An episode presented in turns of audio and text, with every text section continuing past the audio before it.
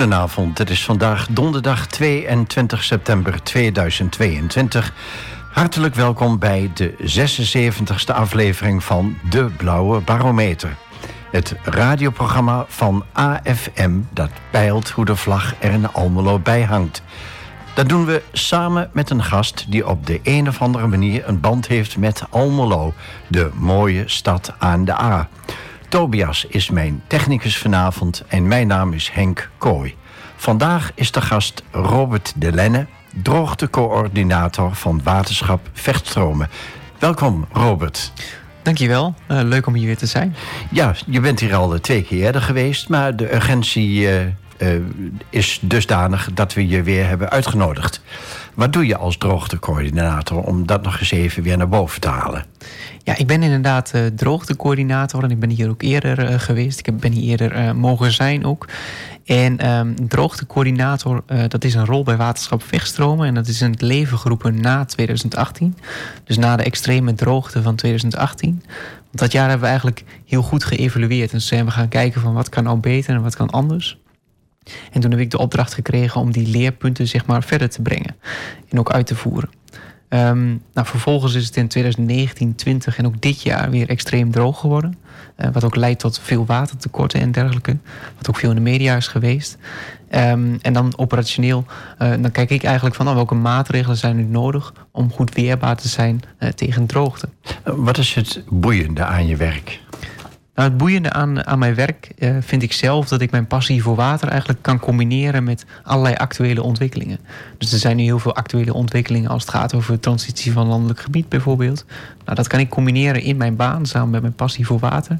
En daarover mag ik het bestuur ook adviseren. Ja. Zijn er vergelijkbare functies bij andere waterschappen in Nederland? Ja, de rol van droogtecoördinator, dat is niet direct een functie, maar dat is eigenlijk een rol wat je naast je functie doet. Die zijn er ook bij andere waterschappen. Dus bijvoorbeeld de waterschappen in Noord-Nederland en in West-Nederland, die hebben ook een droogtecoördinator. Ja. Ik heb je uitgenodigd om antwoord te geven op vragen die te maken hebben met de droogte van de afgelopen zomer. Hoe zagen die eruit in jouw beleving? Nou, afgelopen zomer was natuurlijk extreem droog. Het was her en der nog droger zelfs dan 2018. En dat heeft heel veel consequenties. Het gaat over waterkwaliteit. Dus bijvoorbeeld met betrekking tot blauwalgen en dergelijke. Dat is van invloed op de volksgezondheid. En daarnaast zagen we ook dat het van invloed is op de waterkwantiteit, zoals dat heet. En dat is eigenlijk van hoeveel water er nou door de watergangen stroomt, ook hier in Almelo. Ja. Zagen jullie zo'n lange droge zomer aankomen? Het is altijd moeilijk om dat vooruit te gaan zien en om dat te voorspellen. Wat wij wel zien is dat er een trend aanwezig is, dat het vaker droger is. En als het dan regent, dan regent het veel harder, veel intensiever. Dus dan komt er veel meer regen in korte tijd naar beneden. En we zien ook dat het in de winter juist meer regent. Dus in die zin zien we dat wel aankomen, ja. Kun je nou zeggen dat de droge zomers van de afgelopen 5-6 jaar in een bepaald patroon passen? Nou ja, dat is een goede vraag. Het korte antwoord daarop is eigenlijk ja, maar ik zal het ook proberen uit te leggen. Het KNMI, het Koninklijk Nederlands Meteorologisch Instituut, die houdt eigenlijk vanaf 1901 al de jaar-op-jaar variaties bij voor de jaarlijkse temperatuur. En als je daarnaar kijkt, dan zie je eigenlijk dat het gemiddeld warmer wordt. Dus daar is zeker een patroon in zichtbaar. Dus we zien dat die gemiddelde temperatuur per jaar toeneemt. En met name de laatste 5 jaar, dat het echt veel warmer is dan voorheen. Dus dat heeft ook te maken met klimaatverandering en alles wat eraan ten grondslag ligt. Wat het KNMI nou ook heeft gedaan, is dat ze ook kijken naar het aantal zonneuren en ook naar de neerslaghoeveelheid. En dat hebben ze ook vanaf de periode van 1900 tot nu eigenlijk uitgezet in een grafiek. En daarin zie je dat het ook het aantal zonneuren toeneemt, maar dat ook de neerslaghoeveelheid eigenlijk toeneemt en die valt voornamelijk in de winter. Dus eigenlijk zijn er 3 patronen te onderscheiden. En dat is dat het warmer wordt. Je ziet ook dat de winterneerslaghoeveelheid toeneemt. En je ziet dat het in de zomer veel warmer is en de zon veel vaker schijnt. Ik heb ook begrepen dat de zonneintensiteit met 15% is toegenomen. Ik neem aan dat dat percentage klopt. Waaraan is dat eventueel toe te schrijven? Ja, waar dat precies aan toe te schrijven is, dat is nog niet helemaal bekend. Maar het is inderdaad bekend dat is toegenomen met inderdaad ongeveer 15%. En dat betekent eigenlijk voor dieren en met name ook voor planten en dergelijke, dat het warmer is en dat planten bijvoorbeeld ook meer gaan verdampen. Dus die verliezen ook veel meer water. En dat is negatief voor het hydrologische systeem, zeg maar. Maar dat is absoluut een gevolg van meer zonneuren en ook een hogere intensiteit van de zon. Nu is ook het peil van het grondwater dramatisch gedaald. Maar ik heb ook begrepen dat het peil van het grondwater vanaf 1950 al met 50 centimeter is gezakt. Hoe is dat te verklaren? Goed om uit te leggen is dat het grondwatersysteem, dat is eigenlijk het dominante voedingssysteem hier in Oost-Nederland. Dus dat betekent eigenlijk dat onze strategische grondwatervoorraad is. En de grondwater weerspiegelt ook eigenlijk van hoeveel water stroomt er nou door de kanalen, door de beken en door de rivieren. Dus dat is heel erg belangrijk voor ons als waterschap in Oost-Nederland. Die grondwaterstand die wordt lager inderdaad. Dat heet achtergrondverlaging. En dat komt eigenlijk door ruimtelijke ordeningsopgaven en dergelijke en hoe wij ons land inrichten. Ja. Met name vanaf de jaren 80 zijn wij veel meer water gaan afvoeren om er te zorgen dat iedereen droge voeten heeft. En dat maakt ertoe dat inderdaad de grondwaterstand op bepaalde locaties in bepaalde gebieden onderuit is gezakt. Ja. Ja. Nou was vanavond voor 6 uur op de regionale radio Michael Zijbom te horen. Hij is de directeur van de Stichting Landschap Overijssel. En hij verwijt de waterschappen gebrek aan slagvaardigheid. En dan bedoelt hij slagvaardigheid in het vasthouden van het water. Ja. Wat vind je van zijn kritiek?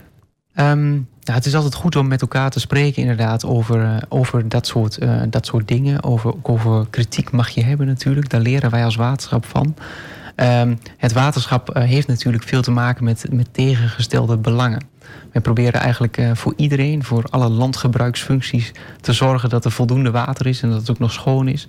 En dat ook iedereen veilig kan wonen waar die leeft. En dat maakt ertoe dat wij veel in gesprek zijn met verschillende watergebruikers. En dat kan de natuur zijn, maar dat kunnen ook agrariërs zijn. Om maar te zorgen dat wij de juiste afweging kunnen maken van hoe hoog moet die grondwaterstand nou zijn. Of hoeveel water moet er nou door een beek of door een kanaal stromen. En dat kan het soms toe maken dat zo'n proces wat langer duurt. Maar uiteindelijk komt er wat waar iedereen vaak tevreden mee is. Dus wij nemen zorgvuldig tijd voor dat proces. En dat maakt ertoe dat er eindelijk iets heel moois komt waar iedereen zich in kan vinden. Maar dat is wel het ouderwetse poldermodel. Dus dat zegt hij ook met zoveel woorden. Er wordt te veel gepolderd en dat komt de slagvaardigheid niet ten goede. Nee, ja, en dat mag hij vinden inderdaad. En toch proberen wij juist de balans te vinden tussen een goede afweging en iedereen betrekken in dat proces. En toch nog slagvaardig opereren. Ja. De tijd is denk ik wel voorbij dat het waterschap probeert om alle partijen tevreden te houden. Er zullen dus, dat zeg ik dan even, keiharde keuzes gemaakt moeten worden de komende jaren. Ja, absoluut. Dat is absoluut het geval. Het klimaat verandert. Dat laat onderzoek van het KNMI bijvoorbeeld ook zien. En dat maakt ertoe dat de urgentie eigenlijk toeneemt om keuzes te maken. En dat proberen we in gesprek te doen met iedereen. Maar dat maakt er wel af en toe inderdaad wat we ook echt keuzes moeten maken en daadkrachtig moeten optreden. Straks leg ik je 4 stellingen voor, Robert.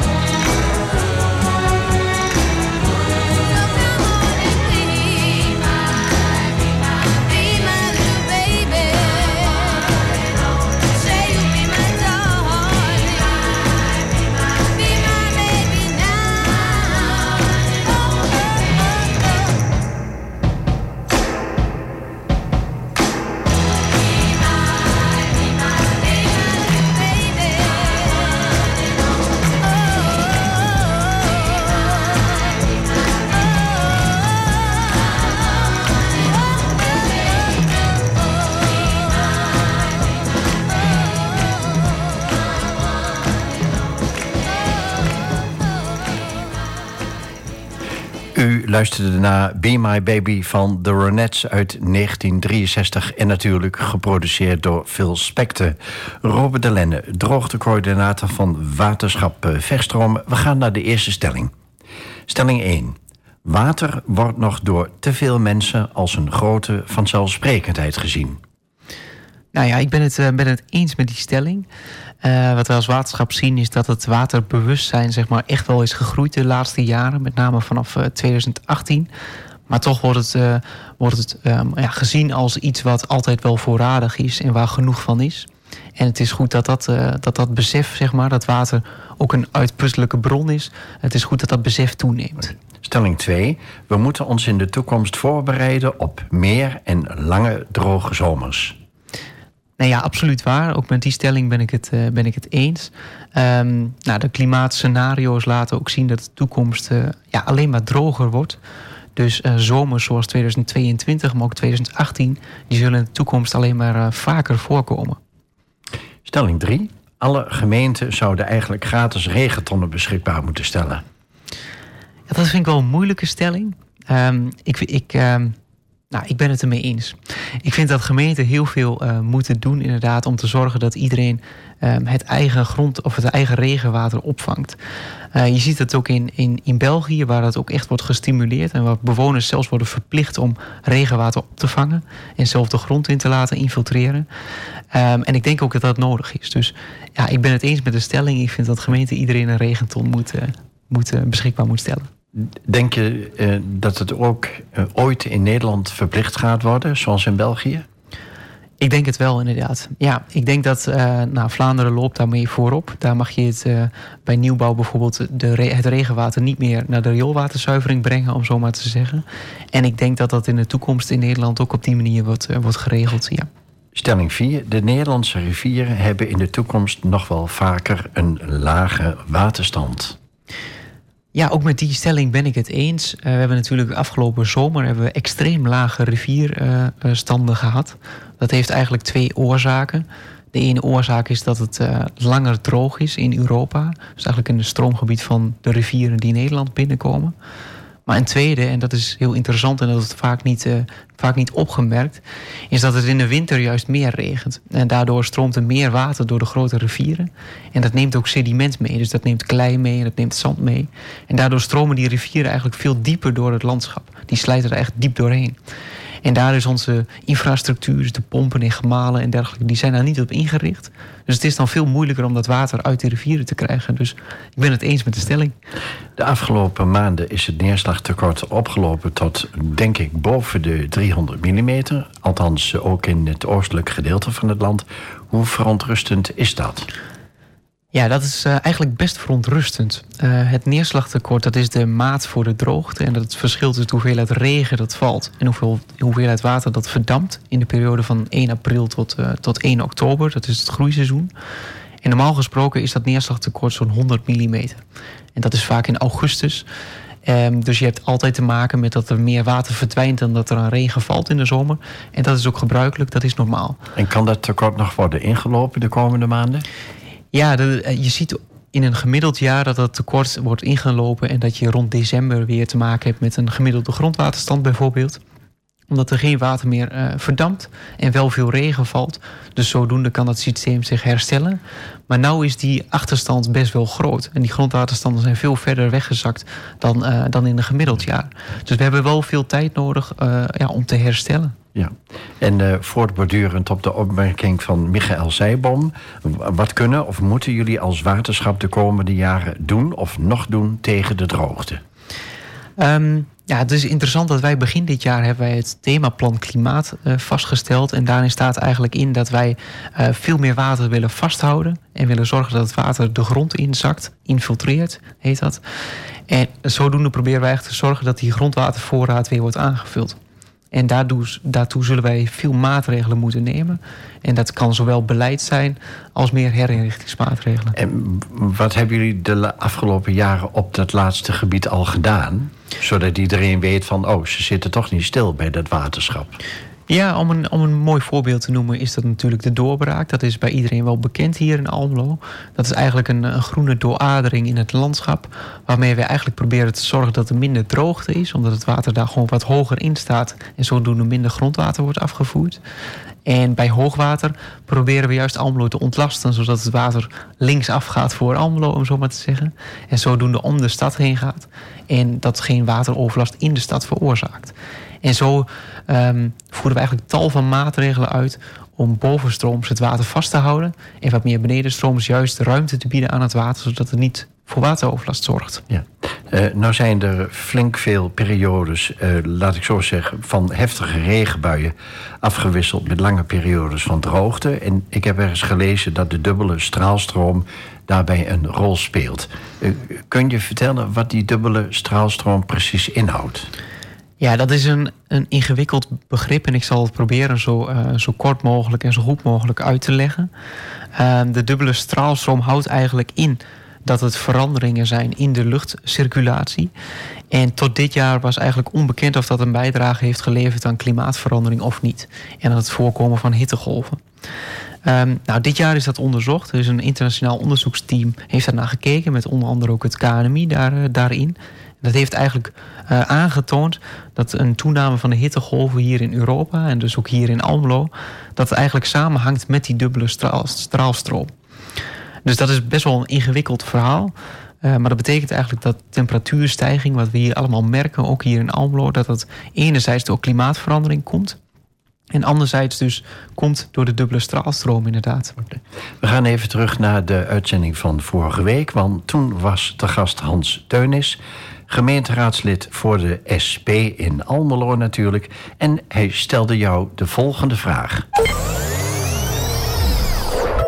Een van de ideeën die er over waterschappen staat, is dat ze altijd moeten kiezen tussen de belangen van agrariërs, de belangen van boeren en de belangen van ecologen. En ik ben wel benieuwd hoe u in uw beroep met die tegenstellingen omgaat.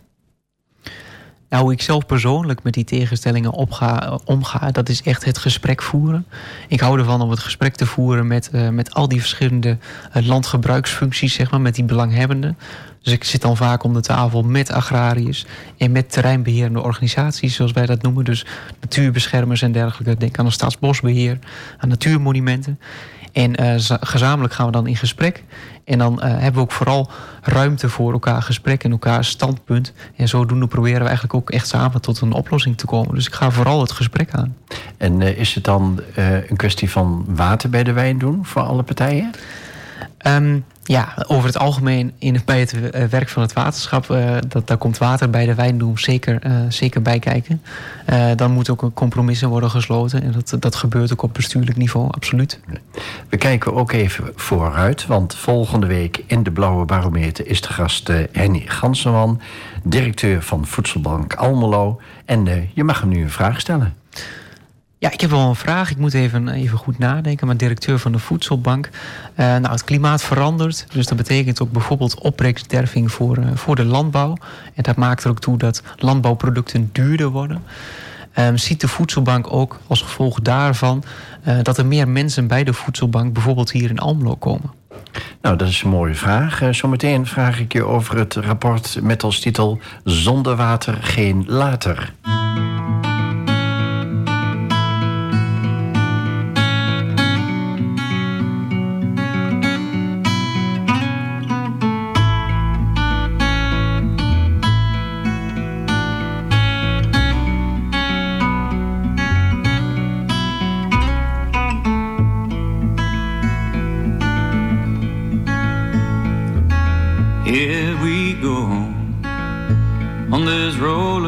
The life we know, with those crazy highs and real deep lows.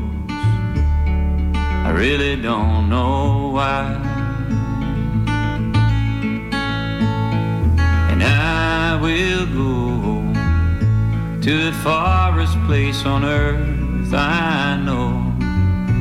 I can travel all the roads you see, 'cause I know you're there with me.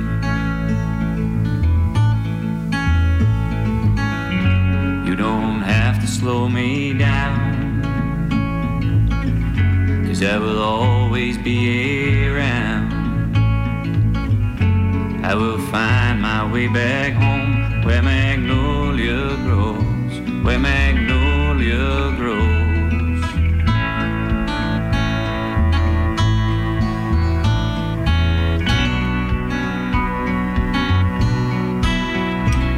But I guess you know why I do what I do and where I go. I try to fill that empty space inside, but I can't do that without you. You're even with me in my dreams. I see us sail the seven seas. I will try to find my way. You're always there tomorrow. You're always there tomorrow. Here we go on this roller coaster life we know, with those crazy highs and real deep lows. I really don't know.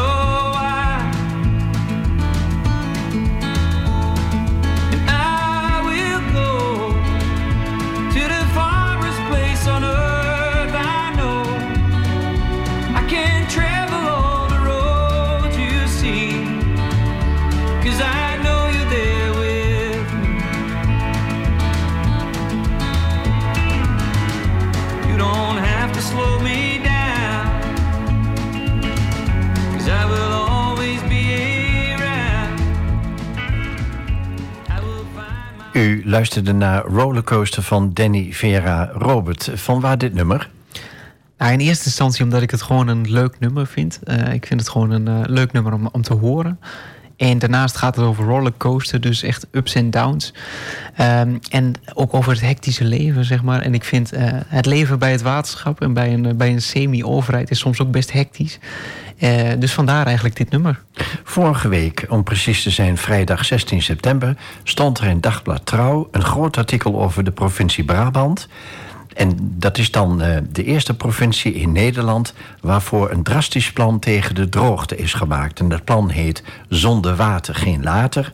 En de provincie Brabant moet volgens dat rapport veel meer water vasthouden... En dat zou dan ook gelden voor het oosten van het land vanwege de hoge zandgronden. Je bent, neem ik aan, op de hoogte van dit rapport. Wat vind je van de uitkomsten? Ja, ik ben inderdaad op de hoogte van dit rapport. Dit rapport is op 15 september ook gepresenteerd. Het heet inderdaad ook Zonder Water Geen Later. En in dit eindrapport wordt eigenlijk door de adviescommissie gepleit... voor een radicale omslag van het grondwaterbeheer in Noord-Brabant. En... Nou, om weerbaarder te worden tegen droogte moet het grondwaterpeil structureel omhoog. En er moet echt ingezet worden op meer water vasthouden, minder grondwater onttrekken en ook meer water infiltreren in de bodem. De werking van het watersysteem in Noord-Brabant, dat lijkt best wel veel op de werking van het watersysteem hier bij Vechtstromen en ook hier in Almelo. Dus we hebben dat rapport goed bestudeerd. En de oproep van de adviescommissie nemen wij ook eigenlijk ter harte. Wij zijn dat nou aan het bestuderen en kijken van... Nou, in hoeverre past het binnen onze aanpak en kunnen wij hier nog wat van leren? De prangende vraag daarbij is vaak wel, en dat is een bestuurlijke vraag... van hoe snel moet deze transitie, zeg maar, plaatsvinden? En dat is een vraag wat onze bestuurders ook bezighoudt... en waar ook over gesproken wordt. En als het aan jou zou liggen? Nou, als het aan mij zou liggen, ik onderschrijf de conclusies van deze adviescommissie. Ik kan me er goed in vinden. En ik denk wel, inderdaad dat we daar snel mee aan de slag moeten gaan. Ja. En er moet volgens dat plan ook een droogteregisseur komen en ook een droogtefonds. Kan Vechtstromen dat zo 1 op 1 overnemen? Ja, de adviescommissie die stelt inderdaad van kom met een droogteregisseur. En dat is wat anders dan een droogtecoördinator. Die regisseur die moet eigenlijk zorgen voor snelheid... en voor verbinding tussen verschillende partijen. Nou, en welke partijen zijn dat dan? Dat is eigenlijk, zijn de waterschappen natuurlijk... maar ook de provincies, gemeenten, drinkwaterbedrijven... agrariërs, industrie en nog veel meer partijen. En ik denk dat droogte steeds meer een ruimtelijk ordeningsvraagstuk wordt en is... en dat daarom het advies ook luidt dat de provincie eigenlijk een droogteregisseur moet aanwijzen... Dus dat eigenlijk om antwoord te geven op je vraag van is dat iets wat het waterschap zo één op één over kan nemen? Nou, ik denk dat de provincie eigenlijk die rol in moet nemen of iemand moet aanwijzen om die rol aan te nemen. Ja. Nou, zometeen vraag ik je ook of het nou zo verstandig is om al dat drinkwater maar als spoelwater voor de wc te gebruiken.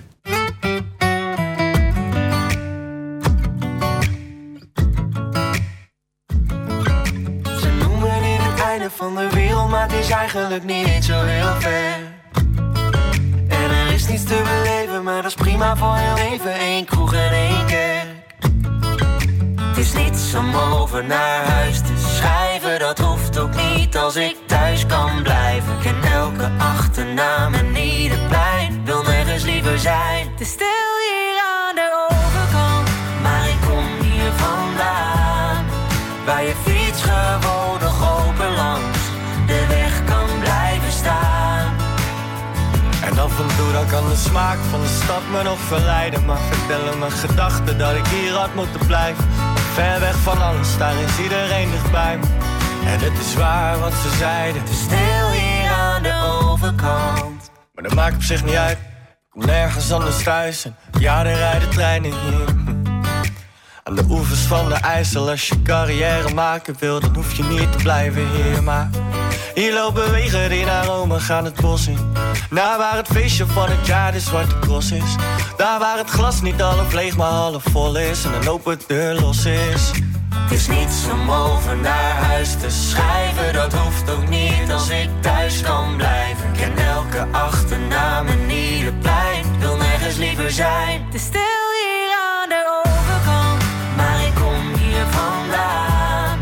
Waar je fiets gewoon nog open langs de weg kan blijven staan. En af en toe dan kan de smaak van de stad me nog verleiden. Maar vertellen mijn gedachten dat ik hier had moeten blijven. Ver weg van alles, daar is iedereen dichtbij me. En het is waar wat ze zeiden. Het is stil hier aan de overkant. Hier is geluk nog heel gewoon en de lucht verdomd schoon. Het is stil hier aan de overkant. Iedereen is gaan studeren, ergens anders gaan proberen. Stil hier aan de overkant. Geen discotheekje te bekennen, maar het is lang niet ongezellig. Het is stil hier aan de overkant. Het is de hartelijke groet in het westen waar ze zeggen dat het stil is aan de overkant. Maar ik kom hier vandaan, waar je fiets gewoon nog overland de weg kan blijven staan. En af en toe dan kan de smaak van de stad me nog verleiden. Maar vertellen mijn gedachten dat ik hier had moeten blijven. Ver weg van alles, daar is iedereen dichtbij me. En het is waar wat ze zeiden. Stil hier aan de overkant. U luisterde naar Suzanne en Freek met De Overkant.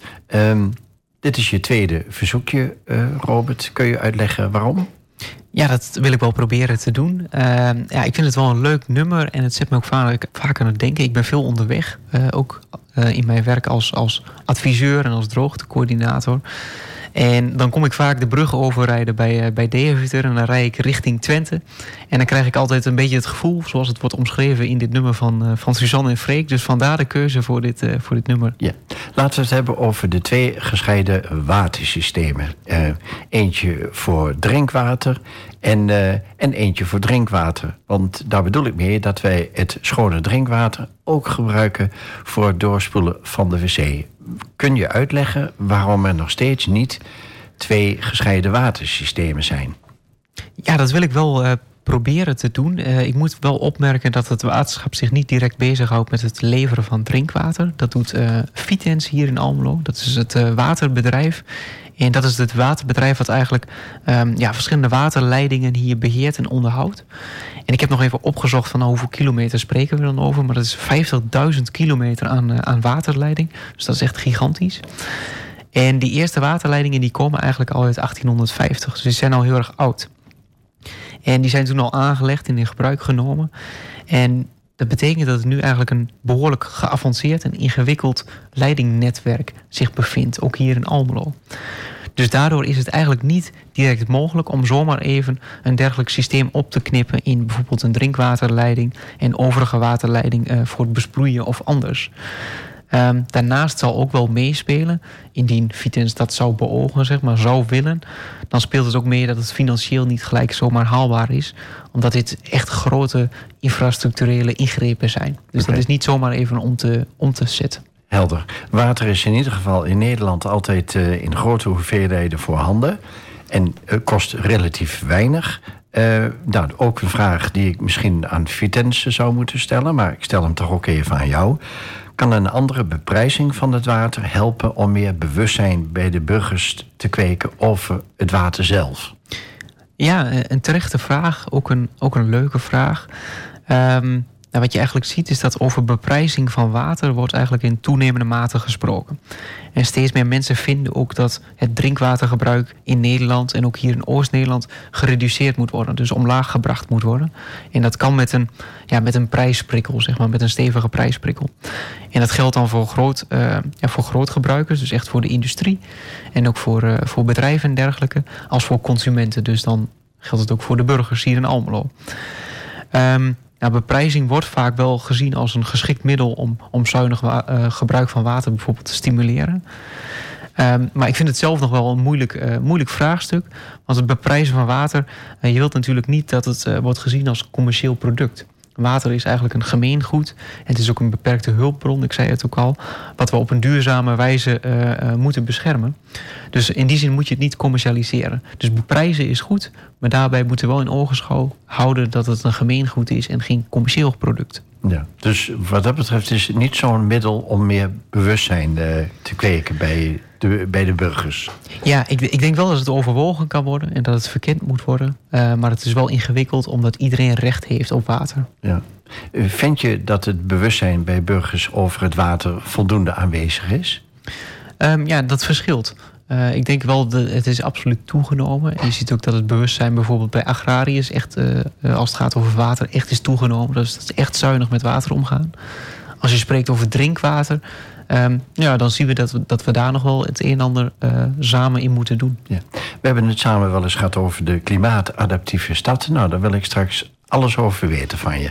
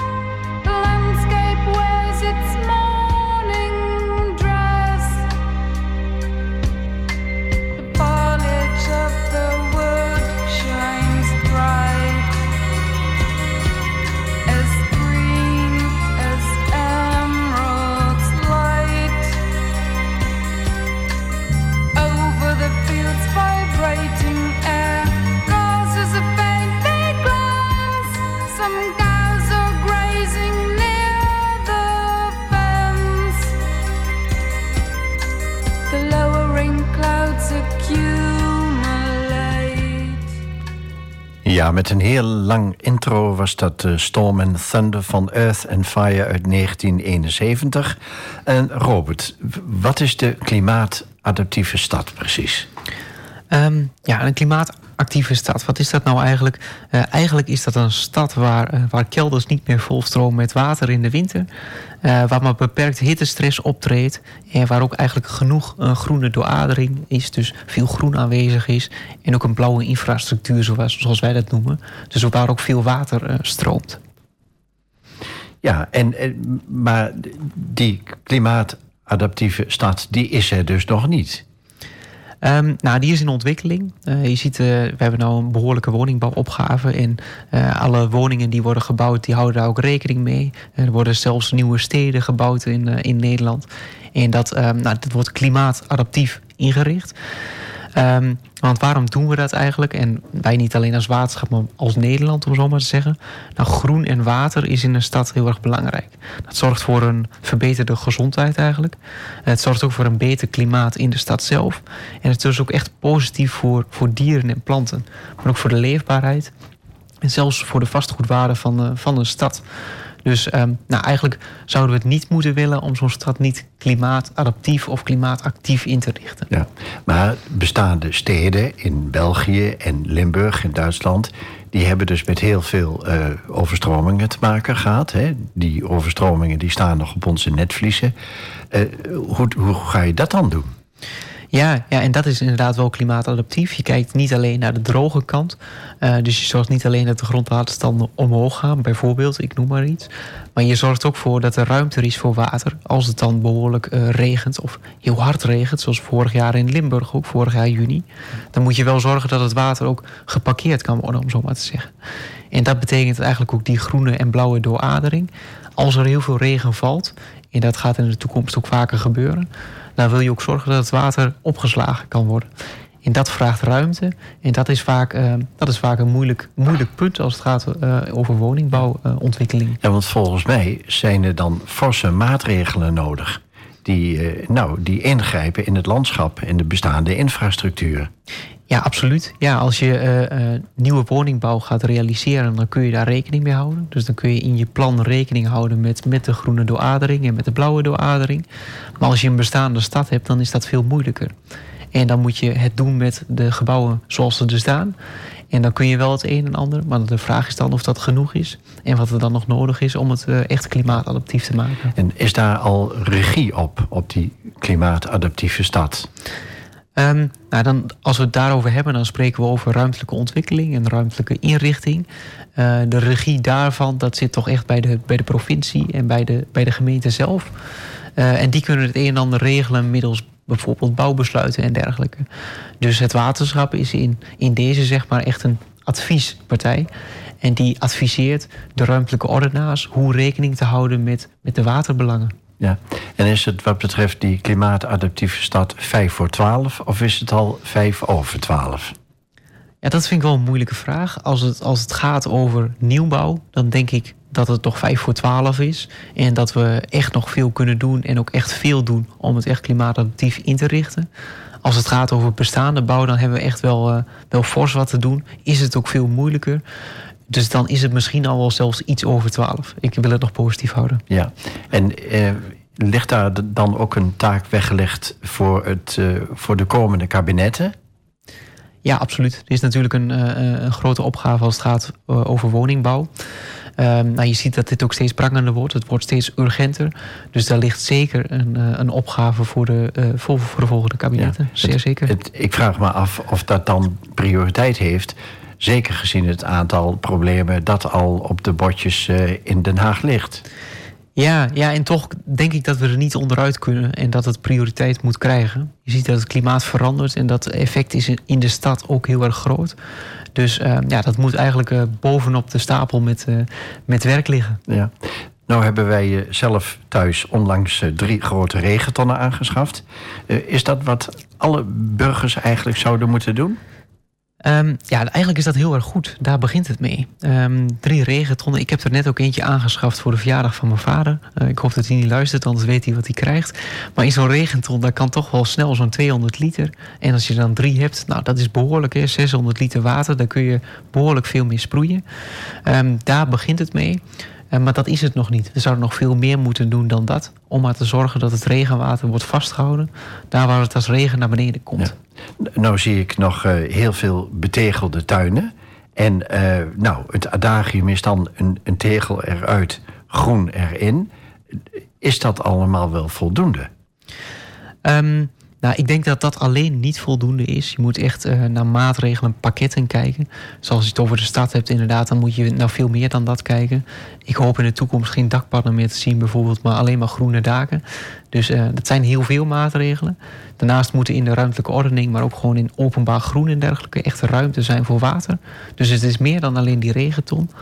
En als je het hebt over meer landelijk gebied, dus echt de landerijen en dergelijke, ja, dan moet water daar ook een veel prominentere rol krijgen in de inrichting. Ja. Dan moeten we wel, als ik je goed beluister, geduld hebben. Aan de andere kant kunnen we de problemen natuurlijk op het gebied van klimaat niet voor ons uit blijven schuiven. Nee, absoluut niet. Je ziet wel dat het in het verleden wel af en toe is gebeurd. Maar we moeten ook niet, de illusie hebben dat we dit zo even hebben opgelost. Dit kost ontzettend veel geld. En daarom vraagt het ook om keuzes van en om prioriteren. Van wanneer maak ik welke keuze en wanneer ga ik waarmee aan de slag. Dus ook Michael Zijbom, directeur van Stichting Landschap Overijssel, moet wat geduld hebben? Ja. Eerst zelfs vraag ik hem om wat geduld te hebben. En we hebben zeker het beste voor met de natuur, met de landbouw en met alle andere functies die het waterschap probeert te bedienen. Oh, zometeen vraag ik je nog even over de doelen van jou in de toekomst.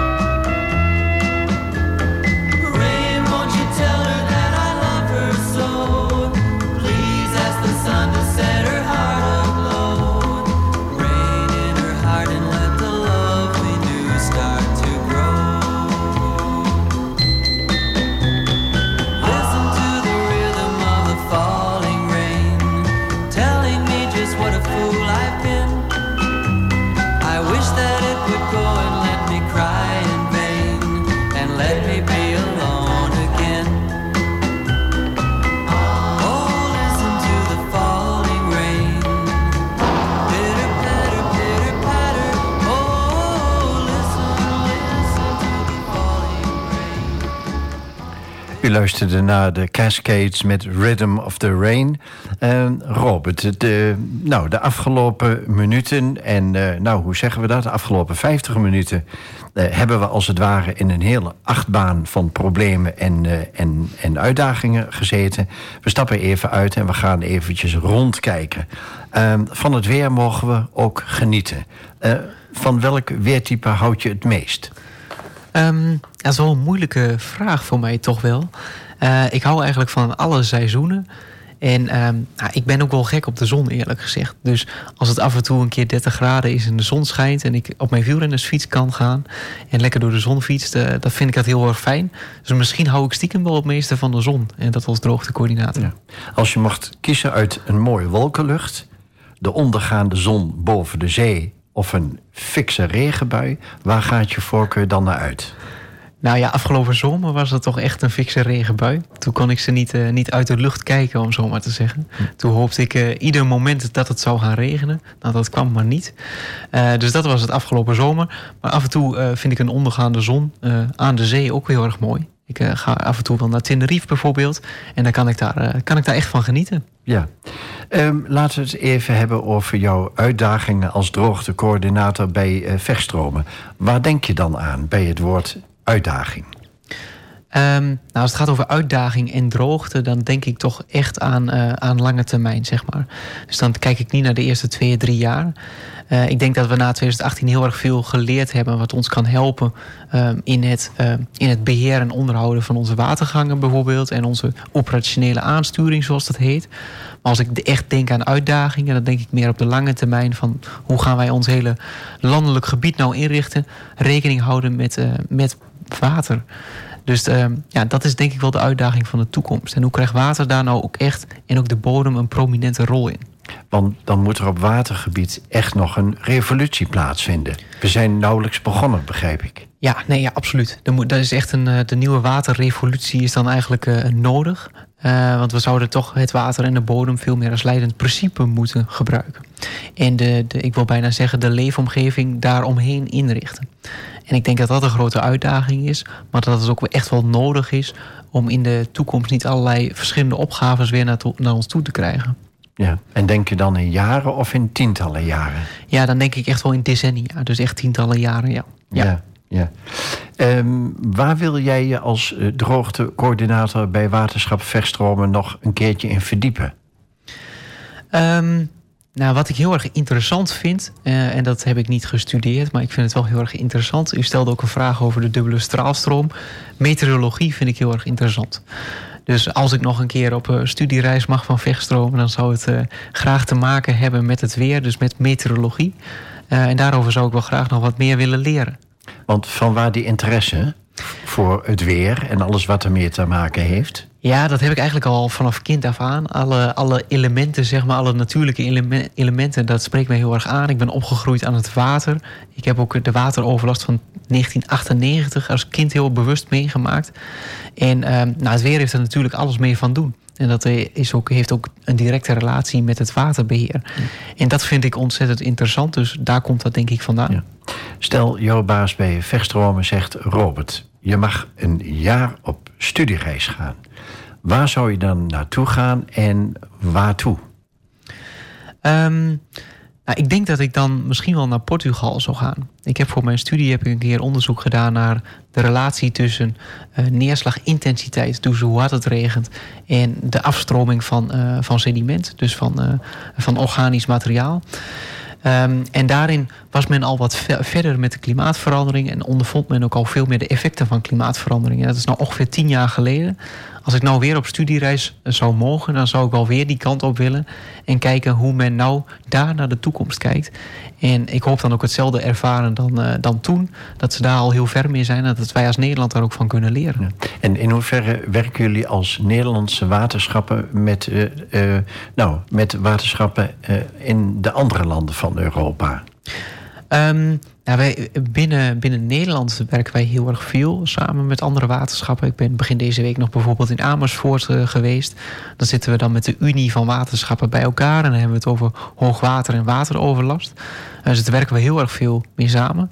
Maar we werken inderdaad ook grensoverschrijdend samen, zoals we dat noemen. En dat is met name met partners die in hetzelfde stroomgebied zitten dan wij. Dus wij werken veel samen met onze Duitse collega's bijvoorbeeld.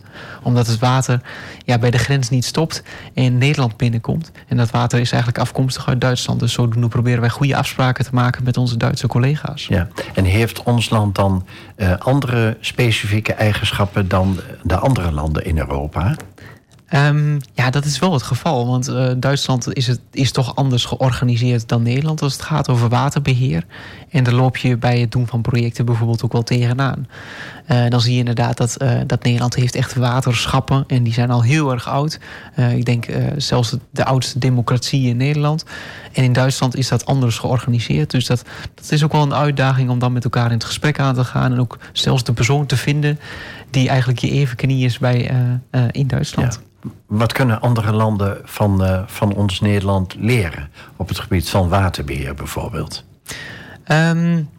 Nou, ik denk vooral hoe wij het democratisch georganiseerd hebben. Als je kijkt naar de waterschappen, dan zit dat goed in elkaar. Dan heeft iedereen inderdaad ook het recht om te spreken over water. Die belangen worden zorgvuldig afgewogen. Maar ik denk dat daar andere landen, ook in Azië en dergelijke, van kunnen leren. En heel veel profijt ook van kunnen hebben. En daarnaast zie je eigenlijk ook dat wij technisch inhoudelijk heel erg veel weten over waterbeheer. Dus het watermanagement in Nederland, dat is ver ontwikkeld. En daar kunnen andere landen van profiteren. En dat gebeurt op dit moment ook al. Wat kunnen wij van andere landen in Europa leren? Ja, misschien dan toch wel de daadkracht en de slagkracht. In andere landen denk ik dat er zo af en toe eerder een besluit wordt genomen. En dat daar sneller dingen geregeld worden.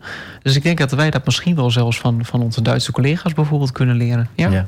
Het wordt in Nederland-Noord slagvaardiger dan slagvaardig, begrijp ik van jou. Nee, ja, dat klopt. Op een gegeven moment wordt het niet meer slagvaardiger. Nee. Goed, we zijn een klein beetje door de vragen heen. En zo hoort het natuurlijk ook als we bijna aan het einde zijn van de uitzending. Tot slot, wat is jouw woord voor de wereld? Wat wil je sowieso kwijt? Omdat je er vol van bent? Of omdat je gewoon vindt dat iedereen dat moet weten? En dat mag dan op het gebied van het waterbeheer zijn. En jouw werk als droogtecoördinator, maar ook op ander terrein. Ja, dat is nogal, vind ik nogal moeilijk. Maar ik ga het dan toch bij het waterbeheer houden.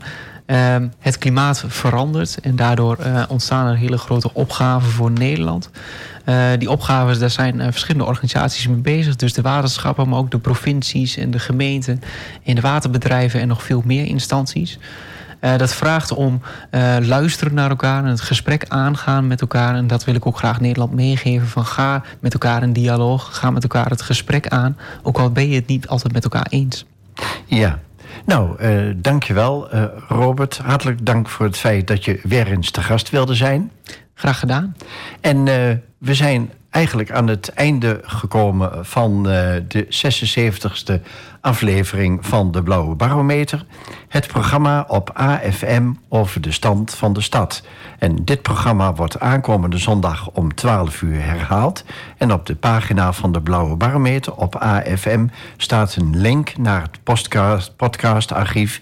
En ook op Spotify intoetsen AFM, geloof ik, heb ik van AFM Carousel. AFM Carousel, begrijp ik van Tobias, kan men terugluisteren naar deze uitzending.